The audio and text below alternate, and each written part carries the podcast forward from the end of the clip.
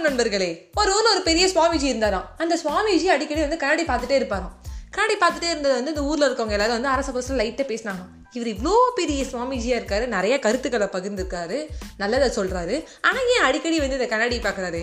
இது ஒரு பேட் ஹேபிட்டா இருக்கு அப்படிங்கிற மாதிரி சொன்னாங்களாம். என்னடா அது அடிக்கடி கண்ணாடி பார்த்தா தப்பா அப்படின்னு சொல்லும்போது இப்போ ஒரு என்ன சொல்ல ஒரு ஹீரோயினாக இருந்தால் அடிக்கடி கண்ணாடி பார்க்கலாம். இல்லை செல்ஃபியாக எடுக்கிறவங்களா இருந்தால் பார்க்கலாம். சுவாமிஜி நல்ல கருத்துக்கள்லாம் சொல்கிறாரு நம்ம ஒரு ரூல்ஸ் அண்ட் ரெகுலேஷன்ஸ் போட்டிருப்போம்ல நம்ம மனசுக்கு. இவங்க இவங்க இதை எதை பண்ணணும் அப்படின்னு. ஆனால் அந்த சுவாமிஜி வந்து பண்ணுறது வந்து எல்லாருக்குமே ஒரு மாதிரி இருந்தான்.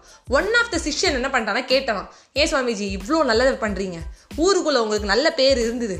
ஆனால் உங்களுக்கு கொஞ்ச நாளாகவே பார்த்துட்டு இருக்கேன். நீங்கள் கண்ணாடி எடுத்து எடுத்து பார்க்குறீங்க. எனக்கு சுத்தமாக பிடிக்கல அப்படின்னு சொன்னாங்க உடனே வந்து இந்த சுவாமிஜி ஆன்சர் பண்ணானா அடே அது இப்படி நினச்சிருந்தியா நீ? எனக்கு பிரச்சனை வரும். பிரச்சனைக்கு யார் காரணம்? அப்படின்னு நான் யோசிப்பேன். உடனே கண்ணாடி எடுத்து பார்ப்பேன். அங்கே நான் தான் தெரிவேன் நான் தான் காரணம் அப்படின்னானா. எப்படி சுவாமி நீங்கள் காரணமாக இருப்பீங்க? எப்படியும் வந்து யோசிச்சு பார்த்துன்னு வச்சுக்கோங்க ஆரம்ப காரணம் நம்ம தான் தான் இருப்போம். அப்படி இல்லை நடுவில் ஒரு காரணமாக இருக்கும் இல்லை முடியும் போது காரணமாக இருக்கும். அந்த பிரச்சனைக்கு எல்லா காரணமும் நான் தான் அப்படின்னு தெரியும். அதனால் கண்ணாடி எடுத்து பார்த்துப்பேன். சரி அப்புறம் ஏன் அடிக்கடி பார்க்குறீங்க அப்படின்னா அந்த பிரச்சனைக்கு சொல்யூஷன் ஒன்று வேணும்ல அதை யார்கிட்ட போய் கேட்கலாம்? என்ன பண்ணலாம்னு பார்ப்பேன். அப்போ எடுத்து கண்ணாடியை பார்ப்பேன். அப்போ வந்து என் முகம் தெரியும். நான் தான் என் ப்ராப்ளமை சால்வ் பண்ணணும் அப்படின்னு தெரிஞ்சுப்பேன். அப்போது என்ன சுவாமி சொல்ல வரீங்க அப்படின்னு கேட்டான் அந்த செஷன் நல்லா புரிஞ்சுக்கோடா. பிரச்சனைக்கு நீ தான் காரணம். ஆரம்பமோ நடுவோ இல்லை கடைசியோ.